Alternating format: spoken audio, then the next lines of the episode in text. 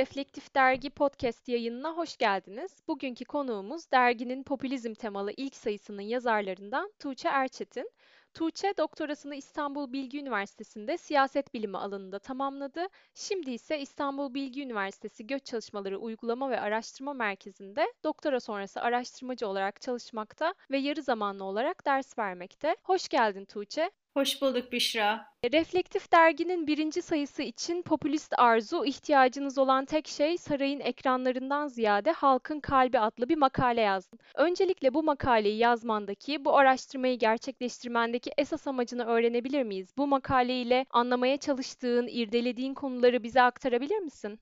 Teşekkürler Büşra. Öncelikle şöyle başlayayım ben. Literatürdeki popülizm çalışmalarına baktığımız zaman genelde özellikle popülizm ve gender odaklı çalışmalara baktığımız zaman kadın popülist liderlerin anlatımı sınırı. Yani zaten genel olarak kadın liderlerin sayısı da az o ayrı bir e, tartışma. Veya bu bahsettiğim e, çalışmalar genelde merkez ülkelere odaklı. Bununla beraber bu çalışmalar genelde kadın liderlerin e, alternatif rollerine veya siyasal artikülasyon nasıl formüle ettiklerine odaklanıyor anne abla rolü, aile değerleri, maskülen yaklaşım, agresif ve erkek egemen özellikleri açıklamaya çalışan analizlere dayanan çalışmalarla beraber bir yandan da sağ kanat popülizmin kadını nasıl düşmanca bir şekilde söyleminde kullandığı veya kadını nasıl ötekileştirdiği ki burada genelde feminist gruplar karşımıza çıkıyor.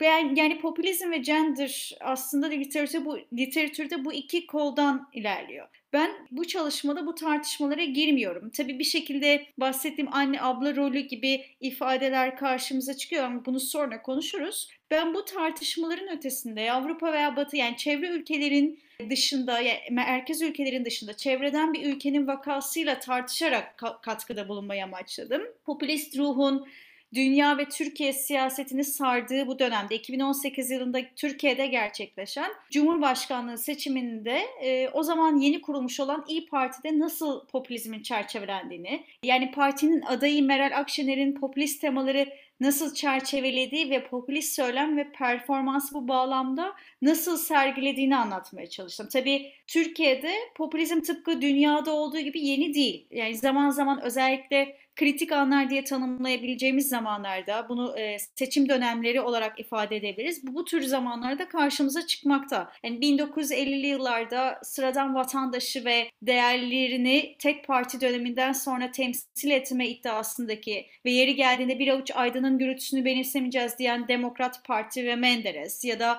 cuma namazına katılıp çevresindeki bütün e, sıradan vatandaş olarak tanımlayabileceğimiz kişilerin isimlerini hatırladığını gösteren Demirel ya da başka bir tarafta Müslüman ve Türk imajını halkla ortaklıkları güçlendirerek yeniden inşa eden Özal ve son olarak da hem hepimizin şu anda bir şekilde tanık olduğu veya referans vermek gerekirse Team Popülizmin de gösterdiği gibi önemli derecede popülizmi içeren Adalet ve Kalkınma Partisi. Şimdi bu bağlamda Türkiye'de kişiselleşmiş liderin yani liderin partinin önüne geçtiği ve popülist söylem ve performansı zaman zaman ortaya çıktığı ortamda 2018 seçimleri de kritikti. Bir kere zaten ilk e, Cumhurbaşkanlığı seçimiydi. Her ne kadar Akşener'in, Meral Akşener'in popülizmi tartışılır olsa da yani bu burada söylemek istediğim ne derece popülist e, olduğunu sorgulayabileceğimizi vurgulasak da bu çalışmada kimi zaman Hayme Ana veya Asena olarak çağrılan ki bunlar milliyetçi, Türk milliyetçiliğinde önemli ifadeler ya da kimi zaman konuşmasını yapmadan önce sahneye davet edilirken halkın adayı, annemiz gibi bizimle ilgilenen, evimizden biri, bizden biri olarak tanımlanan veya her mitinginin başında çevresindeki yani mitingi dinlemeye gelen e, kadınlardan tülbentleri toplayarak barışı ve kardeşliğin simgesi e, olarak ya da birliği ve değişimi sembolize etmeye çalışan Akşener'in popülist temaları nasıl, hangi konularda ve hangi aktörler aracılığıyla söylemine kattığını anlamak istedim.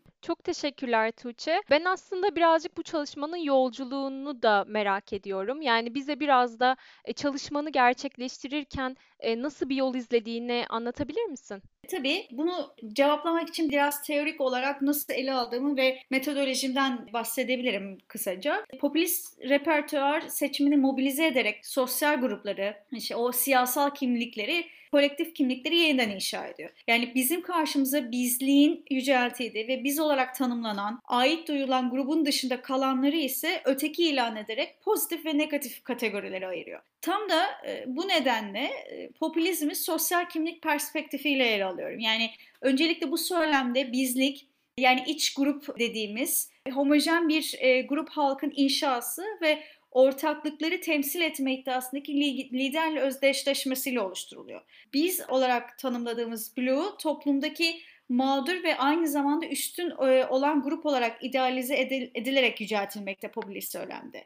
Liderle özdeşleşme dediğimiz zaman ise inşa edilen halkın temsilcisi olduğu söylenen liderin az önce Akşener için de bahsettim bizden biri imajı ile çerçeveleniyor. Yani seçkin olmayan, müesses nizama ait olmayan, halkın değerlerini ve çıkarlarını gerçekten halk adına temsil edebilecek kişi. Diğer boyut ise popülist söylemde biz ve onlar ayrılığının içerisindeki ötekilerin üretimi, inşası. Yani halkın karşısına konumlanan elitler ve halkın birliğine, halkın düzenine, halkın refahına zarar verebilecek tırnak içerisindeki tehlikeli ötekiler. Bu çerçevede seçkin karşıtlığı ve aynı zamanda biz ile benzerlikleri olmayan diğer gruplar, bu grupları farklı bağlamlarda ve farklı popülist söylemlerde e, örneklendirecek ol, olursak işte muhalefet, kimi zaman mülteciler, medya temsilcileri, gazeteciler, feministler, LGBT bireyleri, akademisyenler, dış grup üyeleri olarak tasarlanıyor. Yani inşa edilen e, yüceltilen halkın dışında kalan, biz ile farklılıkları olanlar. Burada esas vurgu aslında popülist söylemde halkın kısmında oldukları, halka zarar verdikleri iddiası. Bu da zaten popülizmde suçlayıcı söylem ya da günah keçisi seçme olarak tarif edilebilir. Suçlama iç grup üyelerinin mağdur olmasını yani mağdur olduğunun iddiasına dayandırılarak diğer kampın ötekilerin ahlaki olarak yozlaşmış ve algılanan tehdidin öznesi olarak konumlamakla beraber negatif bir kimlik atfediliyor ve dışlayıcı söylemler bir şekilde meşru görülüyor. Bizliği temsil eden halk ve halkla ortaklığı olan e, parti ve liderlerin karşılaştığı tehditlerden dolayı onlara karşı bir öteki kamp yaratmak bir şekilde meşru görülüyor. Örneklemek gerekirse yine halkın söz hakkının elinden alınması. Burada suçlanan kişi işte siyasal elitler ya da elitlerin hakimiyet oluşturması. Yine suçlanan grup burada siyasi elitler oluyor. Ekonominin bozulması, ekonomik kriz, güvensizlik, siyasal istikrarsızlık, farklı grupların suçlanması ve bütün bunların halka zarar verdiği iddiası. Şimdi bu perspektiften ve bu teoriden yola çıkarak makalede biz ve onlar ayrılığının gruplar arası hiyerarşik konumlamanın, suçlama ve korku senaryolarının Akşener tarafından nasıl çerçevelendiğini inceliyorum. Kampanya süresince Akşener'in gerçekleştirdiği 24 konuşmasını yani konuşmaları arasından 24 e, konuşmasını YouTube videolarından toplayarak içerik analizi gerçekleştirdim. Burada tek tek kelimelerin e, sayısını yapmaktansa paragraf ve cümlelere odaklanıp temaları bu gözlemlemeye çalıştım. Şimdi kritik zamanlarda liderler tarafından çerçevelenen konu ve mesajları nasıl çerçevelendiğini görmek için seçim konuşmaları önemli. Bu yüzden aslında seçim konuşmalarına odaklandım ve seçim mitingleri, seçim konuşmaları organize edilmiş ya da planlanmış metinlere göre daha spontane. Yani tasarlanmış bir organize edilmiş parti programları ve parti tüzüğü gibi resmi metin değil, daha spontane. Böylelikle aktör ya da konu ya da bağlam odaklı mesajlara ulaşmak mümkün. Bu yüzden aday olduğu için de Akşener e, yürüttü zaten bu kampanyayı. Onun konuşmalarına odaklanarak temaların ne şekilde, hangi bağlamlarda ve hangi konularda çerçevelendiğine bakmaya çalıştım. Tuğçe aslında gerçekleştirdiğin araştırma ile ilgili benim en çok merak ettiğim kısımlardan biri de araştırmanın bulguları. Bu noktada çalışmanda nasıl bir sonuca vardığını kısaca anlatabilir misin? Ben bu kısmı makalede biraz uzun tuttum. Burada kısa halini aktarmaya çalışayım. En başta şöyle söyleyeyim. Meral Akşener e, kendine bu kampanya boyunca halkla birlikte konumluyor. Halkın ablası, kız kardeşi, annesi ifadelerinden de uzak değil. Genelde bu aile referansı var ve zaten sahneye böyle davet ediliyor. Ve bu referans aracılığıyla halkla ortak bir bağ oluşturarak halkın kurtarıcısı imajını üretiyor. Yani e, bu karizmatik liderlik üzerinden bir tartışma değil ama halkın yanında olma ve halkın kurtarıcısı imajı üzerinden bakıyorum ben bu tartışmaya. E, özellikle Meral abla tanımı sık sık karşımıza çıkıyor. Bu 2018 kampanya konuşmalarında halkın derdi, işte halkın sorunu olarak dile getirilen esas konu Akşener tarafından esas konu kriz ve e, ekonomik kriz ya daha doğrusu ekonomik zorluklar, ekonomik koşullar siyasi elitlerin başarısızlığını ekonomik kriz ile çerçeveleyerek alternatif olarak kendini ön plana çıkıyor. Yani partisini. Yani dolayısıyla bir e, müesses nizamda ya da diğer seçkin karşıtlığı söyleminde bir alternatif olarak söylemde yer alıyor.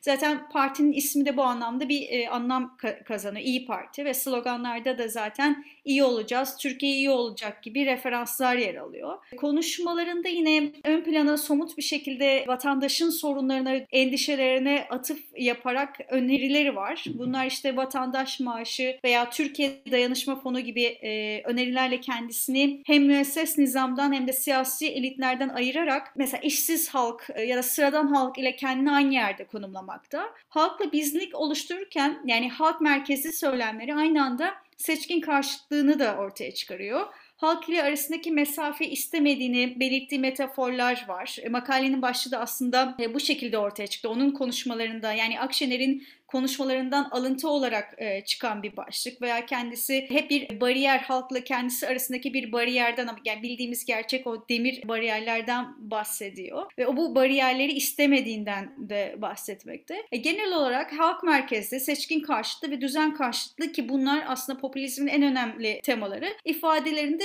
dile getiriliyor kazananlar ve kaybedenler ayrımını siyasal elitlerin ayrıcalıklı kıldığını iddia ettiği çevre o yani o ayrıcalıklı olarak değerlendirdiği çevre ve halk arasındaki uçurum ile anlatıyor. İşte burada yine örnek vermek gerekirse bakanların çocukları, lüks içinde yaşayan iktidardaki siyasal aktörler ve aileleri bir taraftan da sıradan halk ve sıradan halkın dezavantajlı olma halini seçmene aktarıyor mitingler boyunca. İşte buradaki ahlaki üstünlük ve yozlaşma anlatımını da bir şekilde göz göz ardı etmemek lazım. Yani biz onlar sınırını inşa ederken ahlaki sorumluluk üzerinden gerçekleşiyor ve diğer tarafın da özellikle seçkinleri ve iktidarı e, bir yozlaşma ile tanımlıyor. Kategorileştirmenin kolektif mobilizasyona dönüştürüldüğünü görüyoruz. Özellikle öğrenciler, işsizler, kadınlar vurgusu ile bunu daha çok görmek mümkün. Bir taraftan da Akşener'in söyleminde yaylıcı söylemle karşılaşıyoruz. Tabii daha önceki konuşmaları hem Pınar Hoca'nın hem Cemil Hoca'nın anlattıklarını tekrar etmeyeyim ama yerliciliği popülizm olarak görmemek lazım. Yani yerlicilik dediğimiz şey illa popülizm popülizm olarak karşımıza çıkmıyor. Fakat burada halkın belirsizliklerden kaynaklı duygularına başvurarak yani halkı yine merkeze alarak bir korku senaryosu yaratan Akşener halkın çıkarlarını ele aldığını iddia ederek Suriyeli mülteciler üzerinden bu söylemi, yerlici söylemi üretiyor. 2018 seçimlerinden sonra kampanya bittikten sonra Twitter hesabında da aslında yer yer bunu kendisi belirtti. İşte insanlar vatanlarında kendi vatanlarında daha mutludur ya da işte e, yerli halkın ekonomik koşullarıyla Suriyeli mültecilere e, sağlanan avantajlar üzerinden iddialarını değer verdi. Birlikte üretilen yine mağduriyet ve suçlama söylemi bu bahsettiğim yerlici çerçevede popülizmin önemli bir teması olan seçkin karşıtlığını konuşmalarda canlandırıyor. Yine örnek verelim işte Suriyeli mültecilerin Türkiye'de olmasından iktidarın sorumlu tutulduğu, yerli halkın mağdur olduğu, bütün bunlar duygulara başvurarak gözlemlenebilir. Burada güvensizlik ve tehdit algısı nedeniyle korkunun üretildiği ve ekonomik koşullar ile de halk açısından öfkenin mobilize ettiğini söyleyebilirim. Terör, e, terör grupları, Suriyeli mülteciler, FETÖ, ekonomik ve ekonomik halkın mağduriyeti, ve ötekilerin suçlandığı konu ve aktörler genel olarak popülist temalarla birlikte Meral Akşener'in konuşmalarında var. Yani muhalefet burada bir, bir de şöyle bir fark karşımıza çıkıyor. Muhalefet partisi ile iktidar partisinin popülist temaları çerçevelendirmesinde bu anlamda yani şu an Türkiye için bunu söyleyebilirim e, bir fark görüyoruz. Yani AKP'nin popülist söyleminde halkın düşmanı olarak işte yine özellikle Emre Erdoğan'la yaptığımız e, bir iki çalışmada da karşımıza çıkan bu oldu. Yani halkın karşısında konumlandırılan gruplar genelde işte medya, aydınlar, muhalefet, akademisyenler, Batı veya Avrupa ülkeleri terör örgütleriyken muhalefette Akşener'in daha çok iktidar kaynaklı var olan siyasi düzen ile ilişkileri yani halkın karşısına konumladıkları gruplar e, bunlar Akşener'in. Tabii bağlamın etkisi aktör ve grupları popülist söylemde her zaman dış grup üyesi olarak değiştiriyor ki bu sadece Türkiye'ye özgü değil. Toparlamak gerekirse Akşener ekonomik sorunlar, yerlicilik, yozlaşma, başarısız politikalar ve duygusal reaksiyonlarla özellikle iktidara e, alternatif bir şekilde kampanya yürüttüğünü görüyoruz. Popülizmin öncüsü ya da tam anlamda popülist bir lider olmasa da bağlamın ya da popülist ruhun kampanyasındaki repertuarını etkilediğini söyleyebilirim. Tuğçe ağzına sağlık. Çok teşekkürler katıldığın için. Ben çok teşekkür ederim. E, keyifli bir sohbet oldu. Ben de ilk defa böyle bir deneyim yaşamış oldum bu sayede. Evet, bu seferlik de olsa senin yerinde olmak da güzeldi. Senin makaleni, senin çalışmanı dinlemek çok keyifliydi. Tekrar teşekkür ediyorum. Reflektif Dergi Podcast'in 3. bölümünü bitirirken derginin makalelerinin web site üzerinden herkesin erişimine açık olduğunu tekrar hatırlatayım. Podcast yayınlarımız devam edecek. Bir sonraki yayında görüşmek üzere.